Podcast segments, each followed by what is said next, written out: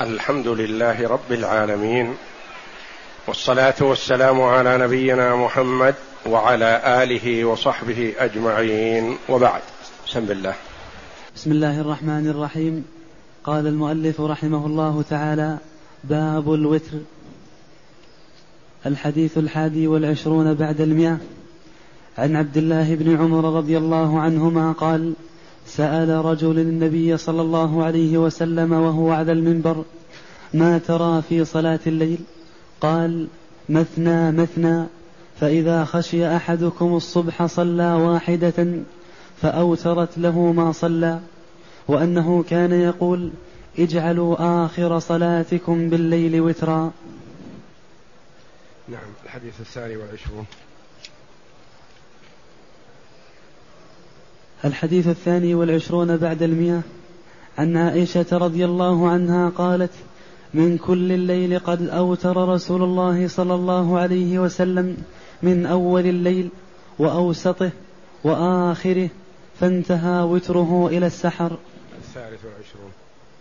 الثالث والعشرون عن عائشة رضي الله الحديث الثالث والعشرون. الحديث الثالث والعشرون بعد المئة عن عائشة رضي الله عنها قالت كان رسول الله صلى الله عليه وسلم يصلي من الليل ثلاثة ثلاث عشرة ركعة يوتر من ذلك بخمس ولا يجلس في لا يجلس. لا يجلس في شيء إلا في آخرها. هذه الأحاديث الثلاثة في صلاة الوتر. اولا من حيث الأكدية فصلاة الوتر سنة مؤكدة. وقال بعض العلماء بوجوبها. وقول الجمهور والصحيح أنها ليست بواجبة وإنما هي سنة مؤكدة. والنبي صلى الله عليه وسلم ما ترك الوتر لا حضرا ولا سفرا.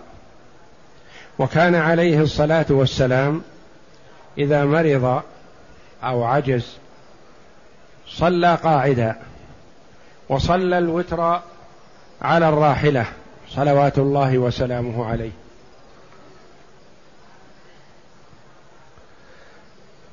ومن حيث الوقت فأوله اتفق عليه أنه من بعد صلاة العشاء.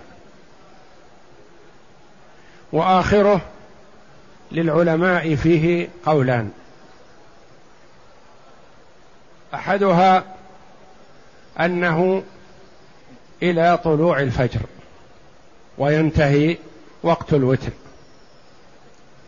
والقول الثاني أنه إلى صلاة الفجر.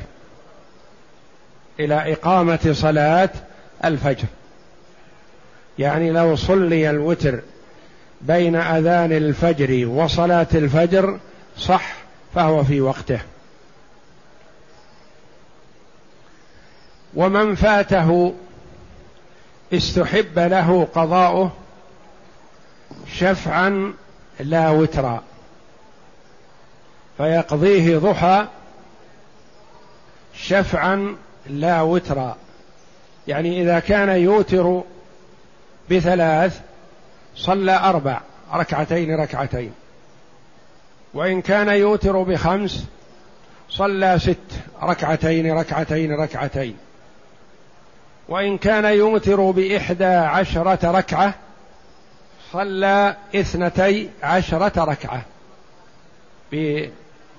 كل ركعتين بسلام. استحبابا لا وجوبا. ومن حيث أفضلية الوقت فأفضله السحر. لأنه هو أكثر ما وضب عليه النبي صلى الله عليه وسلم. وتقول عائشة من كل الليل أوتر النبي صلى الله عليه وسلم. يعني أوتر أول الليل وأوتر وسط الليل وأوتر آخر الليل وانتهى أي أكثر ما أوتر هو السحر وقت السحر.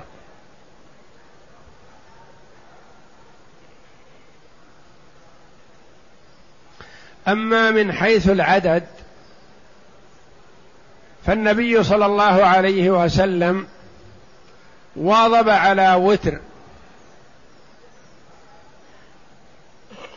ولم يحجر الأمة صلوات الله وسلامه عليه على عدد معين.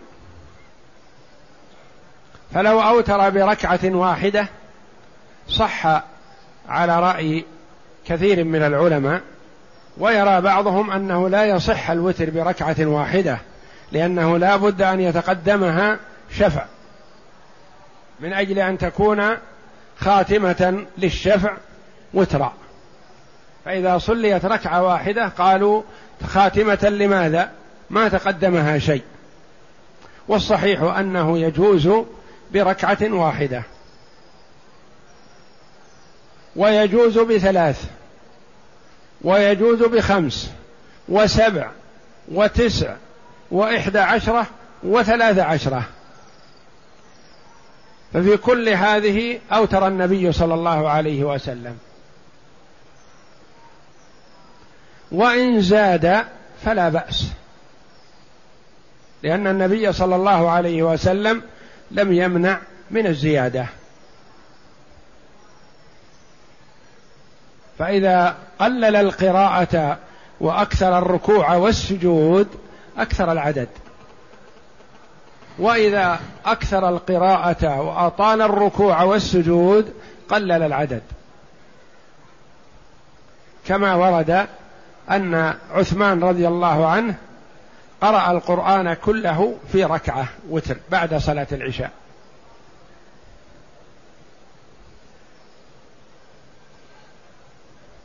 وورد أن النبي صلى الله عليه وسلم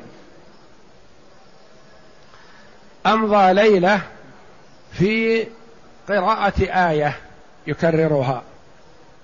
إن تعذبهم فإنهم عبادك وإن تغفر لهم فإنك أنت العزيز الحكيم.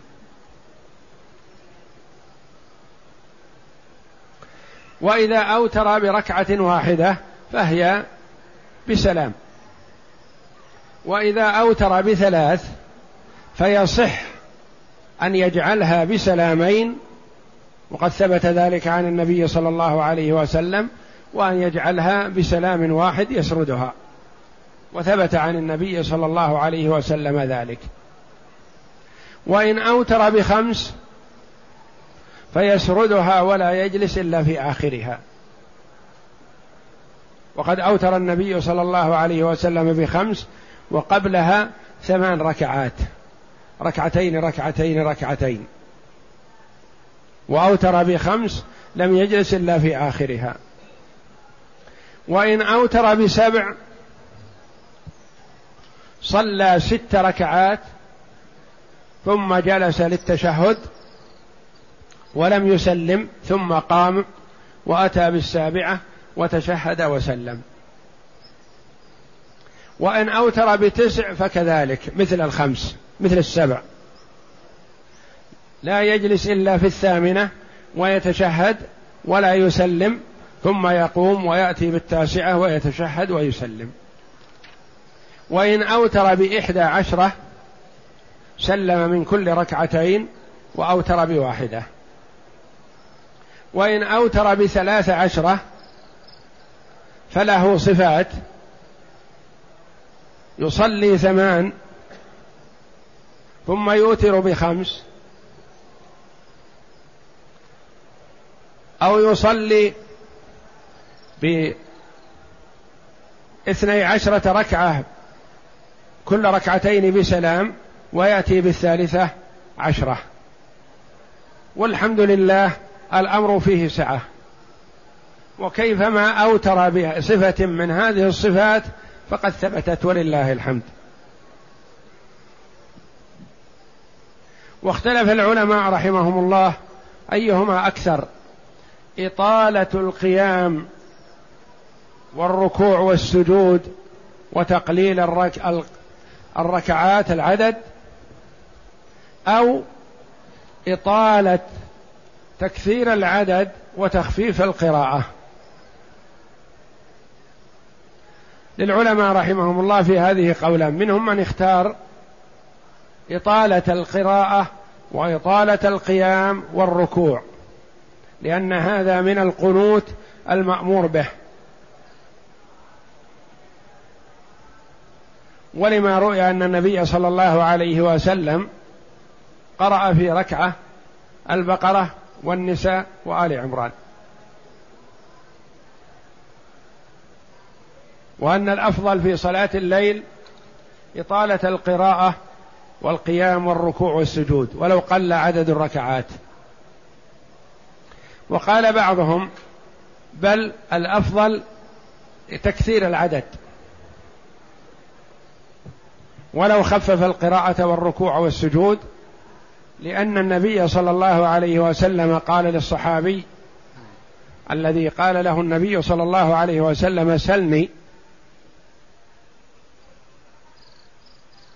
ففكر في أمر الدنيا رضي الله عنه واستزهدها ولم يرى أنها تناسب أن يسأل النبي صلى الله عليه وسلم شيئا من أمور الدنيا. فقال للنبي صلى الله عليه وسلم أسألك مرافقتك في الجنة. لا أريد غير هذا. قال أو غير ذلك؟ قال لا أريد غير هذا. فقال له النبي صلى الله عليه وسلم أعني على نفسك بكثرة السجود يعني الإكثار من الصلاة النافلة. قالوا كثرة السجود والركوع والقيام أولى من تقليل العدد بكثرة القراءة.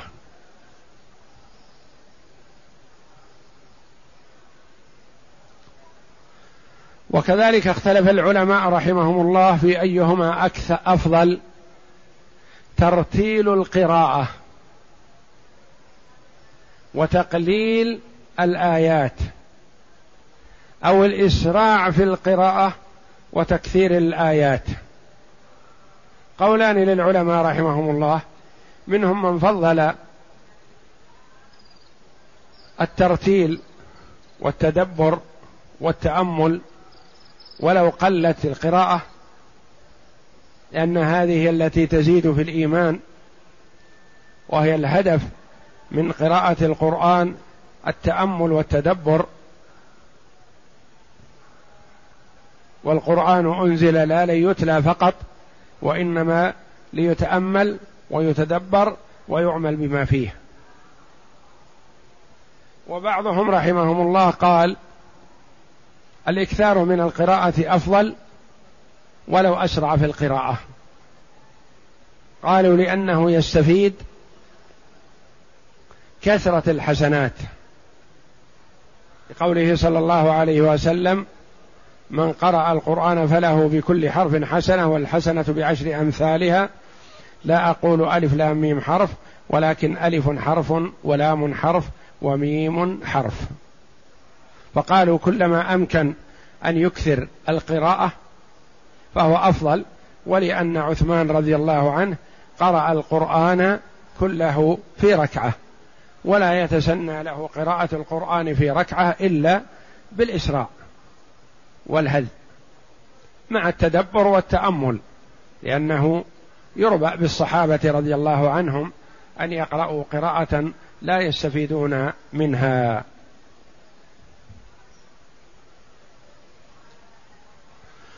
والنبي صلى الله عليه وسلم سئل في الحديث الأول عن صلاة الليل وهو على المنبر. فدل هذا على أن مخاطبة الخطيب وسؤاله والاستفتاء والاسترشاد أنه جائز وإن كان يخطب. وأن الخطيب كذلك يجيب السائل وإن كان يخطب كما فعل النبي صلى الله عليه وسلم. وأن النهي عن الكلام حال الخطبة إذا لم يكن مع الخطيب لئلا يشغل عن استماع الخطبة. أما إذا كان الكلام مع الخطيب فهو لا يشغل عن استماع الخطبة لأن الخطيب يصغي للسائل ويتوقف.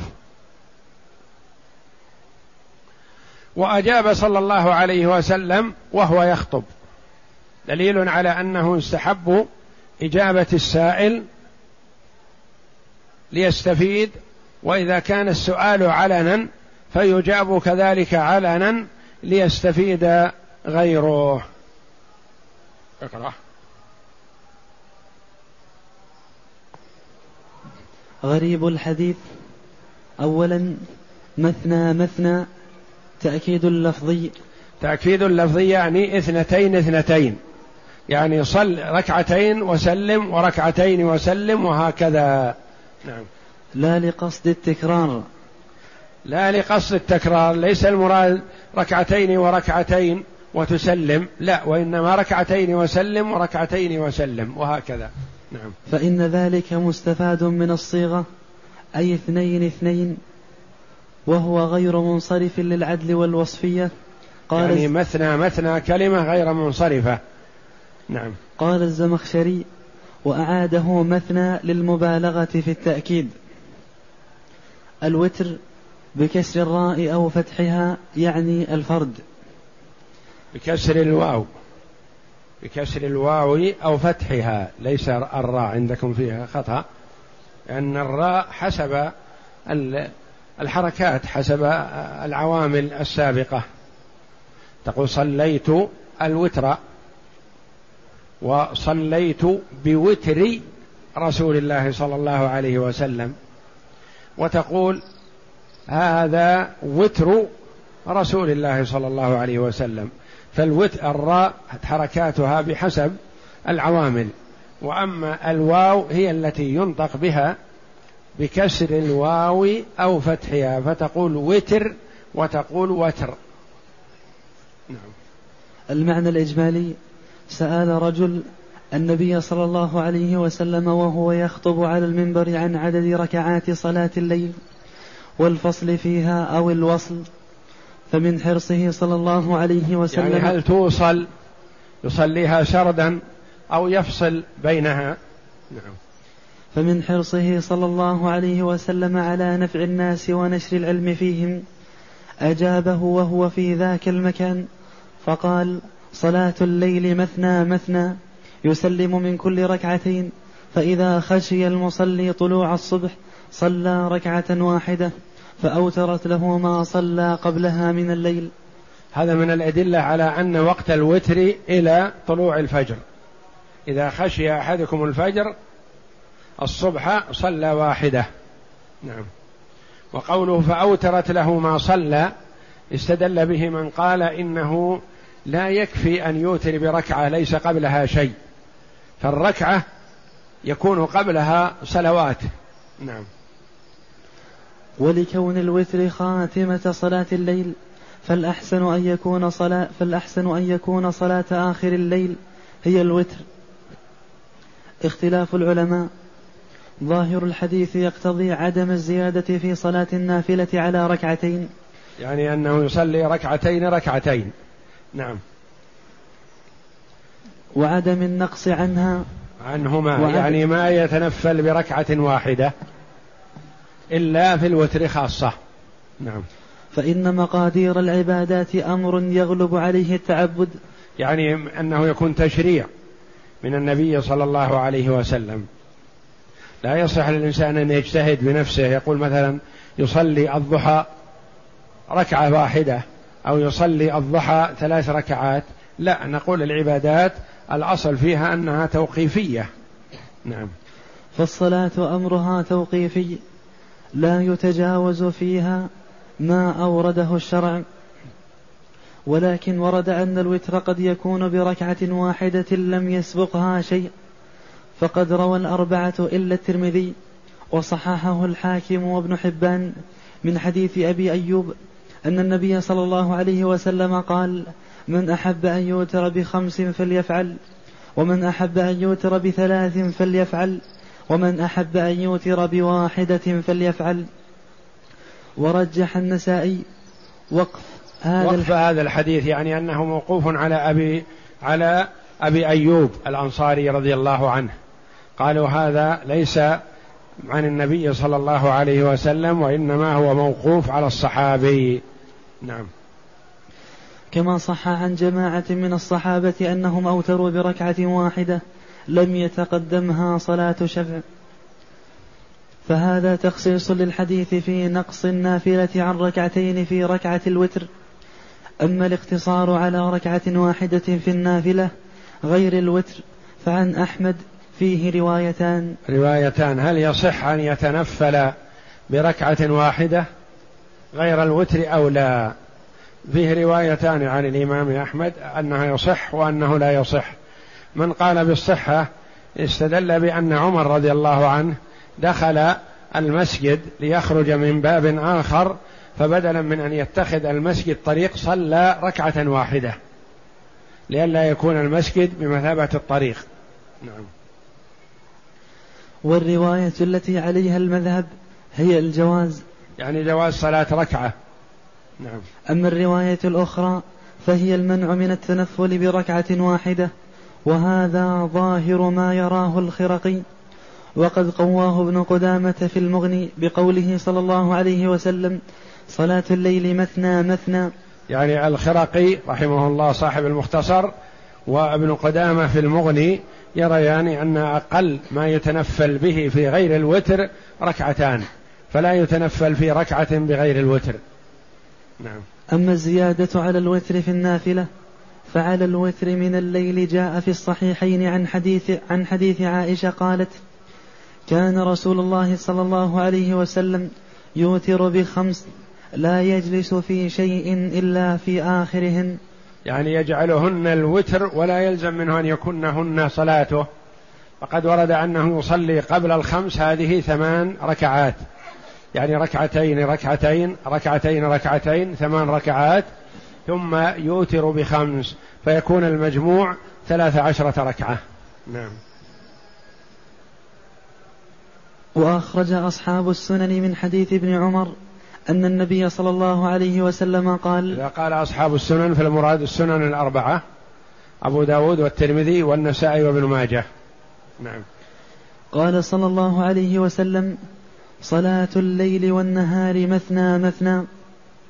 ولكن قال الصنعاني أكثر الأئمة أعلوا زيادة والنهار. والنهار أي أن النهار يجوز أن يصلي فيه أربع ركعات بسلام واحد. كما لو صلى قبل الظهر مثلا أربع ركعات بسلام واحد صح ذلك. لأن قوله صلاة الليل والنهار هذه صلاة الليل مثنى مثنى هذا ثابت في الصحيحين. وأما صلاة الليل والنهار فقالوا هذه الزيادة كلمة والنهار زيادة ولم تثبت عند الحفاظ. نعم. وقالوا إن الحفاظ من أصحاب ابن عمر لم يذكروها عنه. وحكم النسائي على روايتها راويها. على راويها بأنه أخطأ فيها. وهي من رواية علي الأزدري قال ابن معين من علي الأزدري. يحيى بن معين العارف برجال الحديث رحمه الله يقول من علي الأزدي؟ يعني كأنه يقول لا نعرفه. نعم. أما الزيادة في صلاة النهار فقد ورد أن النبي صلى الله عليه وسلم كان يصلي عند زوال الشمس أربعا ثم أربعا. يعني يصلي قبل صلاة الظهر أربع ركعات بسلام واحد ثم أربع ركعات بسلام واحد. كل هذا قبل صلاة الظهر وبعد دخول وقت صلاة الظهر بعد الزوال. نعم. أما أقوال الأئمة في ذلك فالإمام أحمد أجاز الزيادة في النافلة إلى أربع لهذا الحديث والشافعي أجاز الزيادة بلا حد. قال لو صلى ست أو ثمان ركعات بسلام واحد صح. نعم. ومالك لم يجز الزيادة على ركعتين عملا بحديث صلاة الليل مثنى مثنى. يعني الأئمة الثلاثة رحمهم الله في الزيادة على ركعتين ثلاثة. الإمام أحمد قال يجوز إلى حد أربع. يعني يصلي ركعتين ركعتين يعني أربع ركعات بسلام واحد لا بأس. لثبوت ذلك عن النبي صلى الله عليه وسلم. الشافعي رحمه الله قال لو صلى ثمان أو عشر أو اثنا عشر ركعة بسلام واحد صح. مالك رحمه الله قال لا يجوز أن يزيد على ركعتين. لهذا الحديث وغيره. نعم. وقد جمع العلماء بين حديث عائشة الذي في الصحيحين وحديث ابن عمر الوارد في الصحيحين أيضا وذلك بالفصل بين كل ركعتين بتشهد وسلام ويجوز الزيادة إلى القدر الوارد فقط. القدر الوارد اللي هو أربع ركعات أو خمس ركعات في صلاة الوتر أو سبع أو تسع في صلاة الوتر هذا الوارد يقتصر عليه. نعم. ما يؤخذ من الحديث؟ أولا يستدل به على أن صلاة, أن صلاة الليل ركعتان ركعتان بلا زيادة ولا نقصان. هذا التنفل في الليل. بخلاف الوتر فالوتر إذا أوتر بخمس أو سبع أو تسع صح. نعم. ثانيا أن الوتر يكون آخر آخر صلاة الليل لمن وثق من نفسه القيام. يعني أن الأفضل أن يجعل المرء وتره آخر الليل إذا كان يطمئن إلى أنه سيقوم. أما إذا كان يشكك ويتخوف أن يغلبه النوم فلا يقوم فعليه أن يوتر أول الليل كما أوصى النبي صلى الله عليه وسلم أبا هريرة وأبا ذر رضي الله عنهما بأن يوتر قبل أن يناما فللمرء أن يوتر قبل أن ينام وله أن يؤخر الوتر إلى آخر الليل وله أن ينظر حسب حاله. إن نام مبكرا وأطمأن أنه سيقوم فيوتر آخر الليل أفضل. وأما إذا كان مرهقا أو تأخر في النوم أو مريض أو مسافر أو نحو ذلك وخشي ألا يقوم آخر الليل فأوتر أول الليل فذلك أولى. نعم. ثالثا أن وقت الوتر ينتهي بطلوع الفجر. أن وقت الوتر ينتهي بطلوع الفجر وفيه قول آخر للأئمة أنه ينتهي بوقت صلاة الفجر بإقامة الصلاة. نعم. رابعا الأفضل أن الوتر يكون بعد صلاة شفع. يعني الأفضل أن لا يوتر بركعة واحدة فقط لا قبلها ولا بعدها وإنما يكون قبلها شفعا ما تيسر. فإن أوتر بواحدة فقط فلا بأس. ولعل هذا يكون مستساغا إذا كان مريضا أو مسافرا أو منشغلا في طلب علم ونحو ذلك. نعم فتقديم شفع قبل الوتر هو السنة والاقتصار في الوتر على ركعة واحدة لم يتقدمها شفع جائز فقد جاء في حديث أبي أيوب مرفوعا ومن شاء أوتر بواحدة رواه أبو نعم. رواه أبو داود والنسائي وصححه ابن حبان والحاكم وصح عن جماعة من الصحابة أنهم أوتروا بواحدة من غير تقدم نفل قبلها. نعم. خامسا إجابة السائل على مشهد من الناس لتعم لتعميم الفائدة. يعني إذا كان السؤال عن مسألة علمية ليست خاصة بهذا السائل مثلا فيجاب على على الملأ ولا حرج في هذا. وأما إذا كان مما يختص به الإنسان وحده أو شيء يستحيا من ذكره فتكون الإجابة سرا له. نعم. سادسا استحباب الوتر وقد قيل بوجوبه. يعني قال بعض العلماء بوجوب صلاة الوتر لأن النبي صلى الله عليه وسلم قال الوتر حق من لم يوتر فليس منا. وقال أوتروا يا أهل القرآن فإن الله وتر يحب الوتر. وأخذوا بهذه الأحاديث المؤكدة لصلاة الوتر فقالوا صلاة الوتر واجبة والصحيح أنها سنة مؤكدة. والراجح أنه ليس بواجب لكنه من أفضل التطوعات لكثرة النصوص من الأمر به وفضله وكون النبي صلى الله عليه وسلم لم يتركه في حضر ولا سفر. نعم.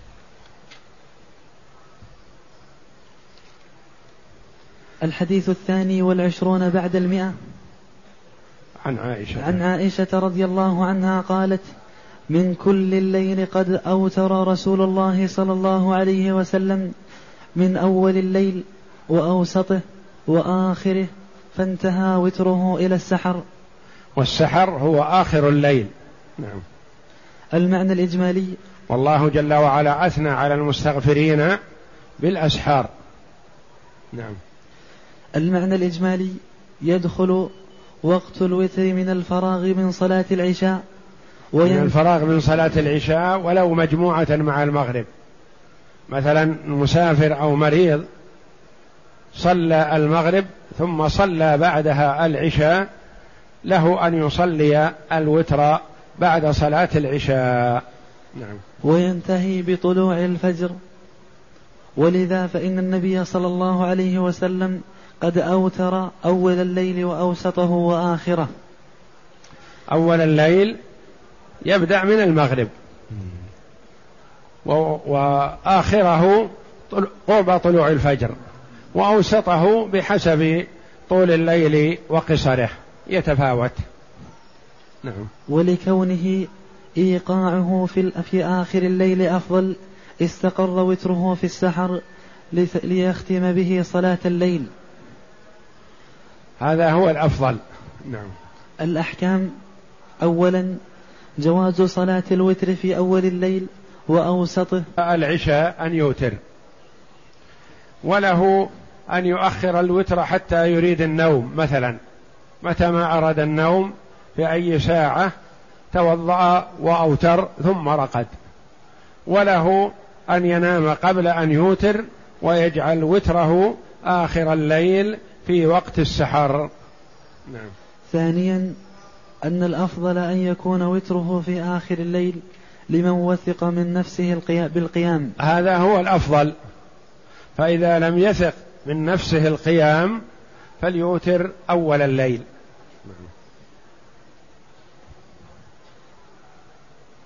اختلاف العلماء اتفق العلماء على اتفق العلماء أن ابتداء وقته بعد صلاة العشاء واختلفوا أو وقته أول الوقت متفق عليه. من بعد صلاة العشاء أي وقت صليت فيه العشاء دخل وقت صلاة الوتر. نعم. واختلفوا في نهايته. واختلفوا متى ينتهي وقت صلاة الوتر. نعم. فذهب مالك والشافعي ورواية عن أحمد إلى أن نهايته صلاة الصبح. نهايته صلاة الصبح. يعني لو بعد طلوع الفجر ما دام لم يصلي الصبح فهو لا يزال في وقت صلاة الوتر. نعم. وذهب الإمام أحمد في المشهور من مذهبه إلى أن وقته ينتهي بطلوع الفجر وجزم بها في المغني وعليها الحنابلة المتأخرون وقال في المغني إنه يكون بعد الفجر قضاء. يعني لو أوتر بعد طلوع الفجر قال جمع من علماء الحنابلة أن هذا يكون قضاء وليس في الوقت. الوقت انتهى لأن النبي صلى الله عليه وسلم قال في الحديث السابق فإذا خشي أحدكم الصبح صلى واحدة. أي الوتر. يعني يصلي ما شاء حتى يخشى من طلوع الفجر فيبادر بصلاة الوتر. نعم. وممن ذهب إلى إلى هذا صاحب صاحب أبي حنيفة؟ صاحب, صاحب أبي حنيفة. صاحب أبي حنيفة والثوري. وقال شيخ الإسلام ابن تيمية من نام عن صلاة وتره يصلي ما بين طلوع الفجر وصلاة الصبح كما كما فعل ذلك ابن عمر وعائشة وغيرهما. وقد روى أبو داود بسنده عن أبي سعيد قال قال رسول الله صلى الله عليه وسلم من نام عن وتره أو نسيه فليصليه إذا أصبح أو ذكر. نعم. الحديث الثالث والعشرون بعد المئة. عن عائشة رضي الله عنها قالت كان رسول الله صلى الله عليه وسلم يصلي من الليل ثلاث عشرة ركعة يوتر من ذلك بخمس لا يجلس في شيء إلا في آخرها. يصلي من الليل ثلاث عشرة ركعة يوتر من ذلك بخمس. يعني ثمان ركعات يسلم من كل ركعتين ثم يوتر بخمس. قبل بعد ذلك يسردها لا يجلس إلا في آخرها. وقيل يصلي قبل ذلك ست. ثم يوتر بخمس. ثم يصلي بعد الوتر ركعتين. فقد ثبت أن النبي صلى الله عليه وسلم يصلي بعد الوتر ركعتين خفيفتين. وصلاهما صلى الله عليه وسلم جالسا. فقال العلماء هذا يدل على أن الوتر لا يمنع من الصلاة بخلاف ما يتصور بعض الناس أن المرء إذا أوتر خلاص لا يجوز له أن يصلي. فالنبي صلى الله عليه وسلم صلى بعد الوتر. وقال بعضهم إن صلاة ركعتين بعد الوتر بمثابة السنة للوتر لأن الوتر عبادة مستقلة وكل عبادة لها سنة ولها راتبة. كما يصلى قبل الفرض وبعدها يصلى بعد الوتر ركعتين كالسنة لصلاة الوتر لتجبر النقص والخلل الذي يحصل. فقول عائشة رضي الله عنها ثلاث عشرة ركعة هل صلى ثمان ركعات؟ كل ركعتين بسلام ثم أوتر بخمس هذه ثلاث عشرة ركعة. أو صلى ست ركعات كل ركعتين بسلام ثم صلى بعدها خمس ثم صلى بعد الوتر ركعتين. فهو الثابت أنه صلى الله عليه وسلم صلى وترا ثلاث عشرة ركعة. نعم.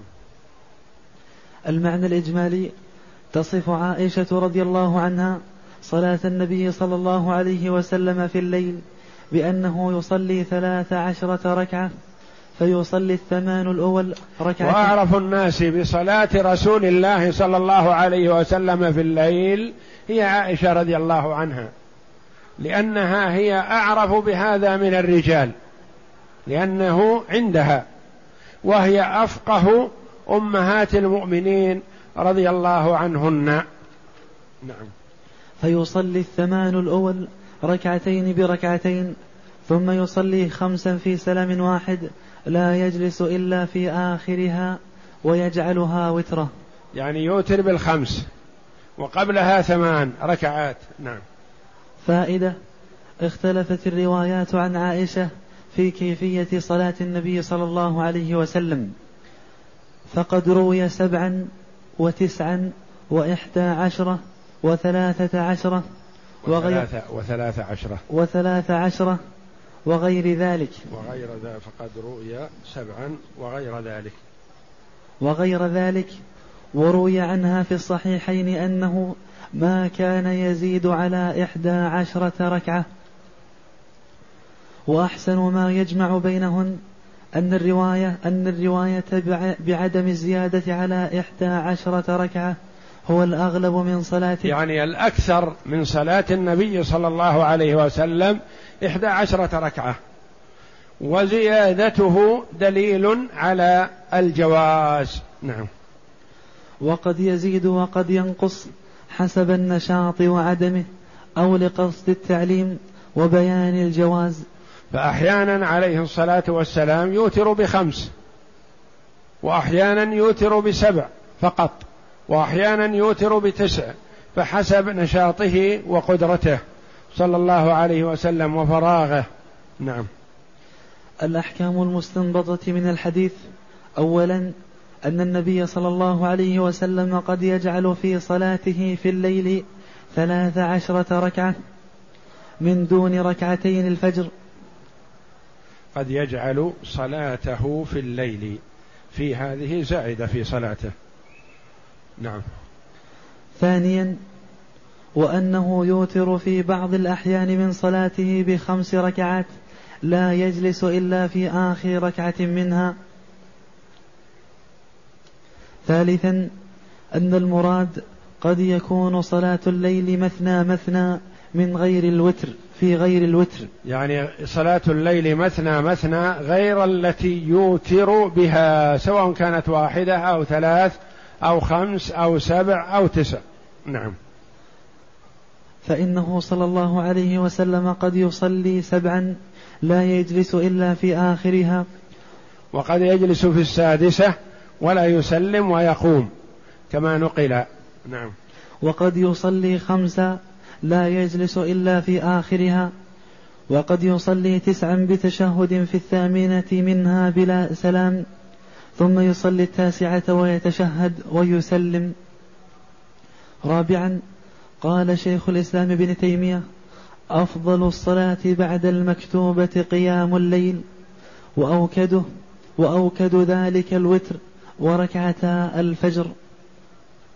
آكد النوافل هي صلاة الليل وآكد صلاة الليل الوتر ثم يلي الوتر سنة الفجر. نعم.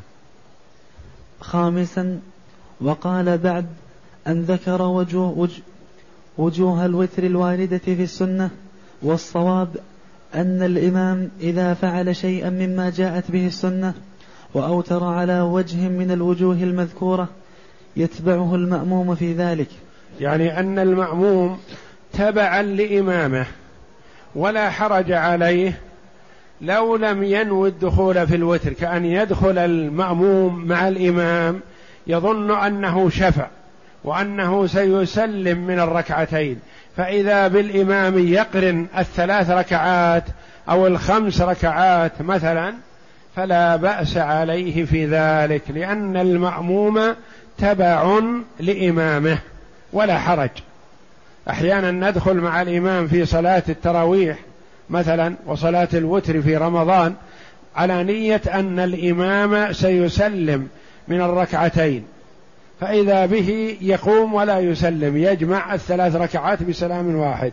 فالمأموم تبع لإمامه وتصح صلاته بهذا. نعم. سادسا قال المحاملي صلاته صلى الله عليه وسلم الوتر ستة أنواع. أولا ركعة واحدة. ركعة واحدة وقبلها اثنتا عشرة ركعة يسلم من كل ركعتين.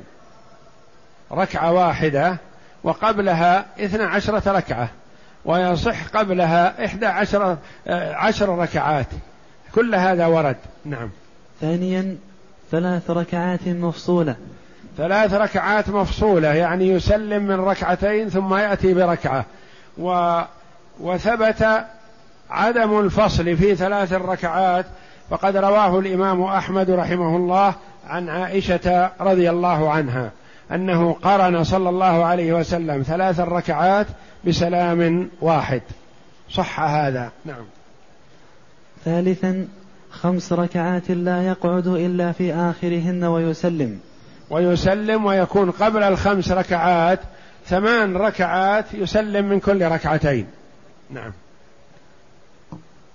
رابعا سبع ركعات يقعد في السادسة ولا يسلم ثم يقوم إلى السابعة ويتمها. إذا أحب أن يوتر بسبع فيصلي ست ركعات لا يفصل بينها. يجلس للتشهد بعد السادسة ثم يقوم قبل أن يسلم ويأتي بالركعة السابعة.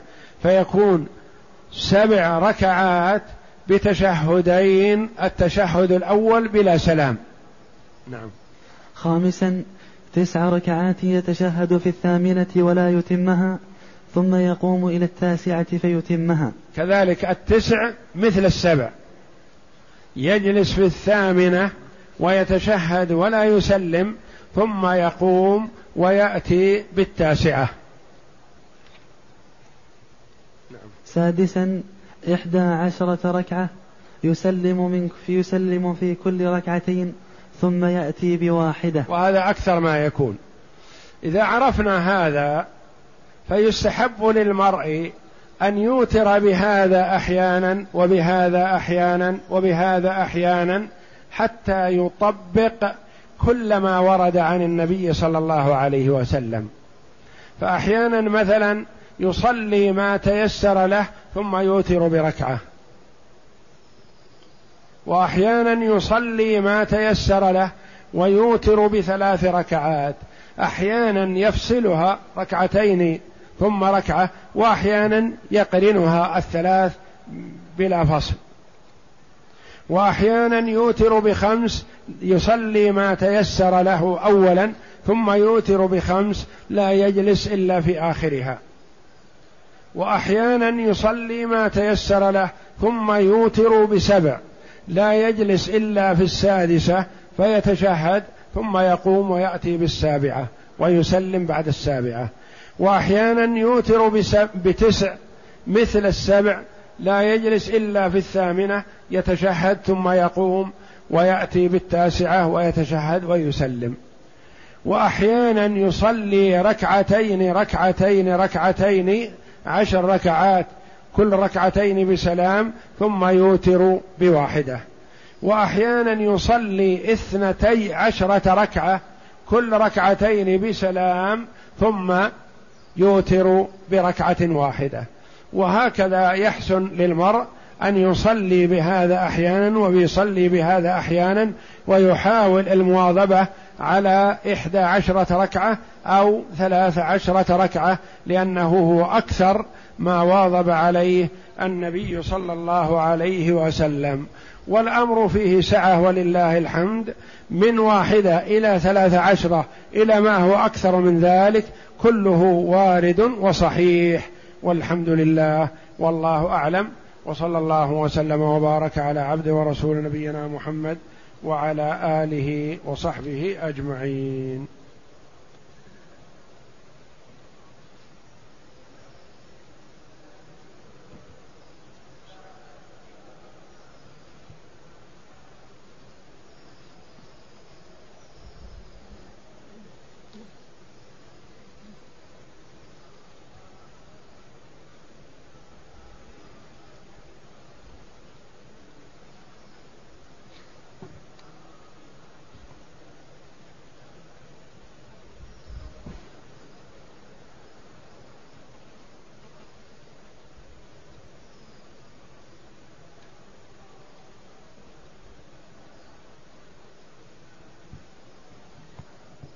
يقول السائل هل قراءة سور القرآن الكريم تقرأ في الصلاة متتالية حسب ترتيبها في القرآن في الركعة الأولى والثانية؟ بمعنى أن يقرأ في الأولى بسورة الضحى والثانية بسورة القدر. هذا يستحب استحبابا ولا يتعين لأنه ورد أن النبي صلى الله عليه وسلم قرأ في ركعة واحدة البقرة والنساء وآل عمران. فقدم في القراءة سورة النساء على سورة آل عمران. فترتيب الآية السور مستحب وليس بواجب. ولعل فعل النبي صلى الله عليه وسلم هذا ليدل أمته على الجواز صلوات الله وسلامه عليه.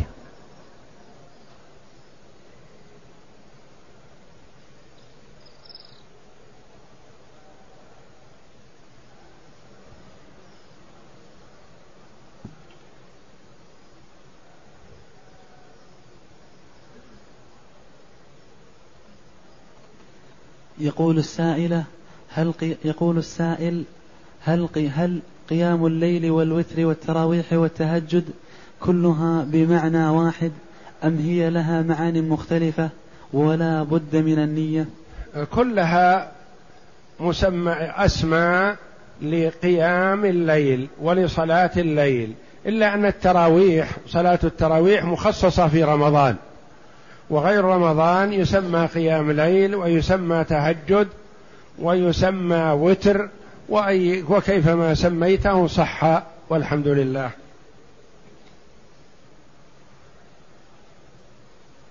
يقول السائل هل يجوز في صلاة الليل أن يصلي بالمصحف ممسوكا وخاصة لمن لا يحفظ جيدا؟ نعم لا بأس بقراءة القرآن من المصحف في قيام الليل من أجل أن المرأة يمر على القرآن على القرآن كله وقد لا يكون حافظا له فيقرأه من المصحف ولا حرج. وثبت أن عائشة رضي الله عنها كان لها إمام يصلي بها التراويح يقرأ من المصحف.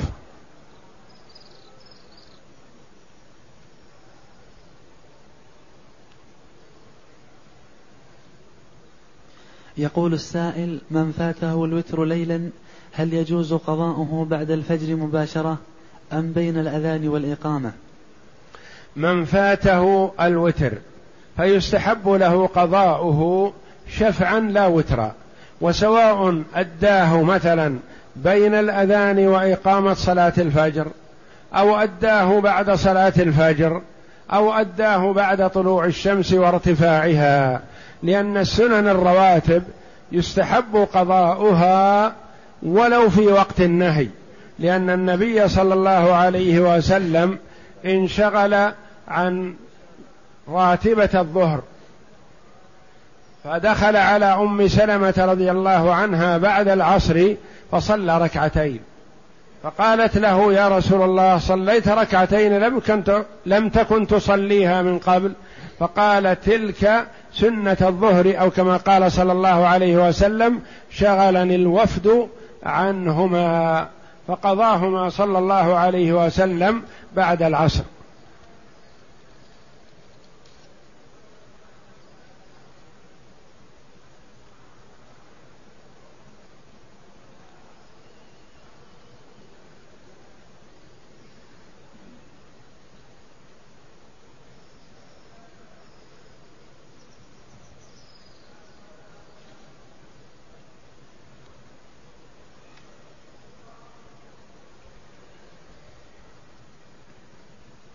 يقول السائل ما حكم كشف وجه الميت عند وضعه في القبر؟ وما حكم قراءة سورة ياسين بعد الدفن؟ أما كشف وجه الميت عند دفنه فلا بأس بذلك.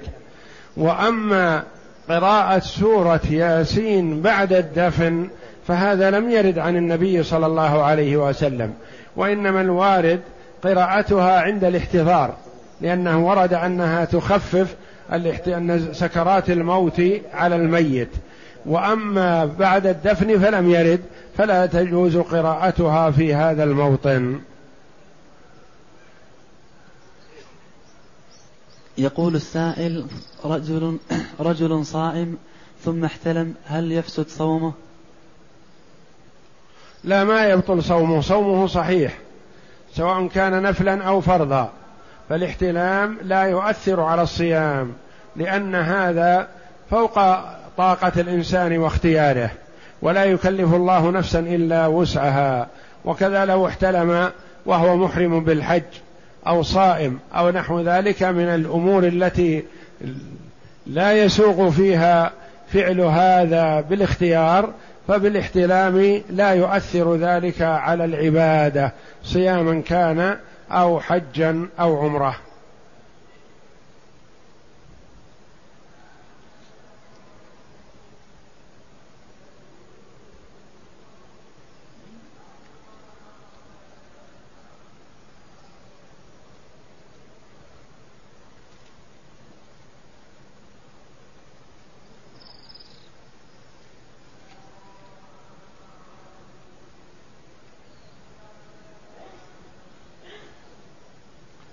يقول رجل اشترى سيارة من آخر وبقيت السيارة باسم صاحبها الأول ثم إن الثاني بعد فترة رغب في بيعها فهل للأول أن يشتريها؟ إذا كانت لم تسدد الأقساط ولم تنتهي فلا يجوز له أن يشتريها لأنها عبارة كأنها تعود إليه سيارته وتبقى الأقساط مقابل ما استلم من الدراهم فلا يجوز مثل هذا. وإنما إذا سددت الأقساط كاملة وانتهت فلصاحبها الأول أن يشتريها نقدا أو تقسيطا.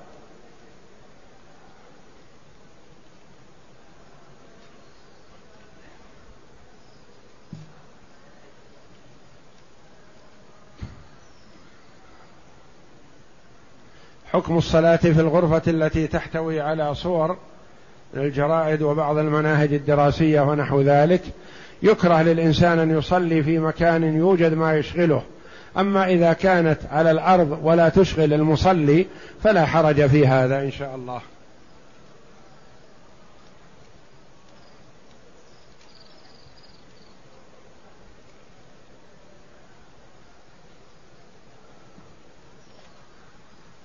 يقول السائل قال الإمام أحمد رحمه الله من ترك الوتر فهو رجل سوء. ما معنى هذه المقولة؟ ذلك أن الوتر سنة مؤكدة والنبي صلى الله عليه وسلم ما تركه لا حضرا ولا سفرا. وكان إذا مرض أو كسل صلى قاعدا عليه الصلاة والسلام. وكان إذا في إذا كان في طريقه في حال سفر أو جهاد أو نحو ذلك يصلي على الراحلة صلى الله عليه وسلم. فهذه مواظبة النبي صلى الله عليه وسلم على الوتر. فإذا ترك المرء الوتر تعمدا باستمرار بدون مبرر ولا عذر فهذا دليل على رغبته عن سنة رسول الله صلى الله عليه وسلم فهو رجل سوء.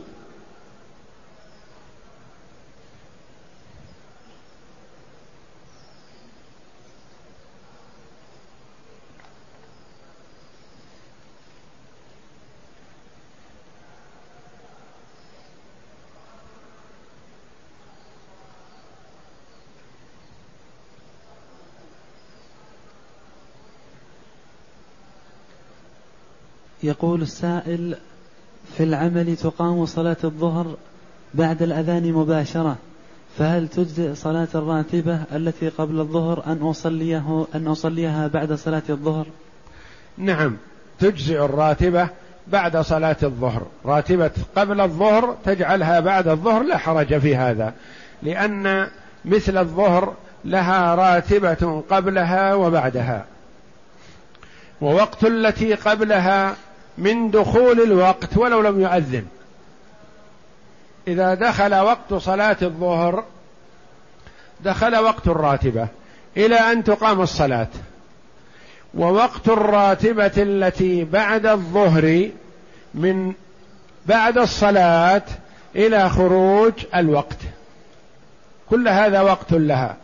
فإذا فاتته قبل الصلاة وصلاها بعد الصلاة فلا بأس بذلك.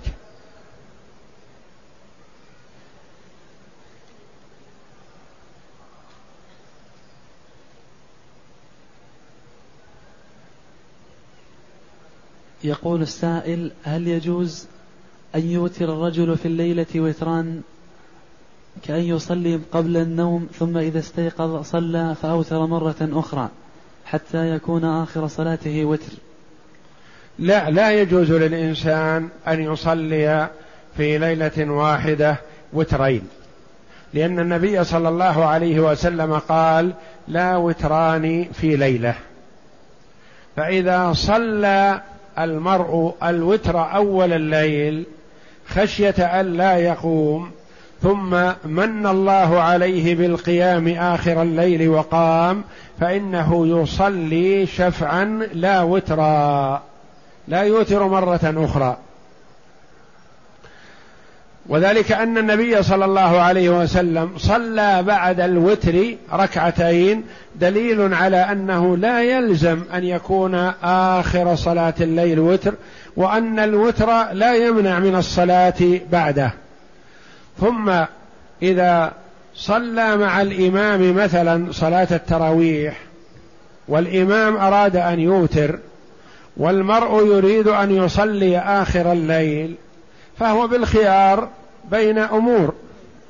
إن شاء إذا سلم الإمام من صلاة الوتر قام وأتى بركعة ليكون صلى ركعتين. ثم يصلي ما تيسر له آخر الليل ثم يوتر بركعة واحدة. وإن شاء سلم مع الإمام ثم إذا قام من آخر الليل صلى ما تيسر له بلا وتر. ولا يجوز أن يوتر مرتين لقوله صلى الله عليه وسلم لا وتران في ليلة.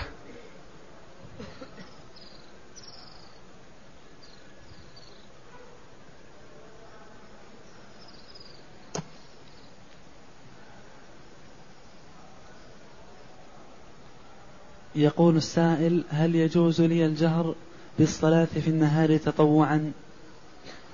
لا بأس إلا أن الإسرار أفضل.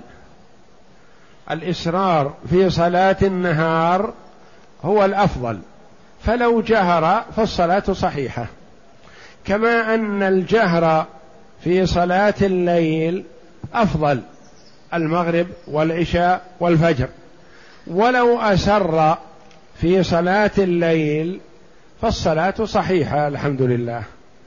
فالجهر في الجهرية سنة والإسرار في السرية سنة. فلو جهر في السرية وأسر في الجهرية فالصلاة صحيحة والحمد لله.